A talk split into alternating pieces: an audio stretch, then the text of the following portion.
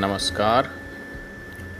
कुछ बातें आप सबसे, आप सबके बीच इस मंच के माध्यम से आशा और विश्वास है कि आप सबका स्नेह हमें मिलता रहेगा।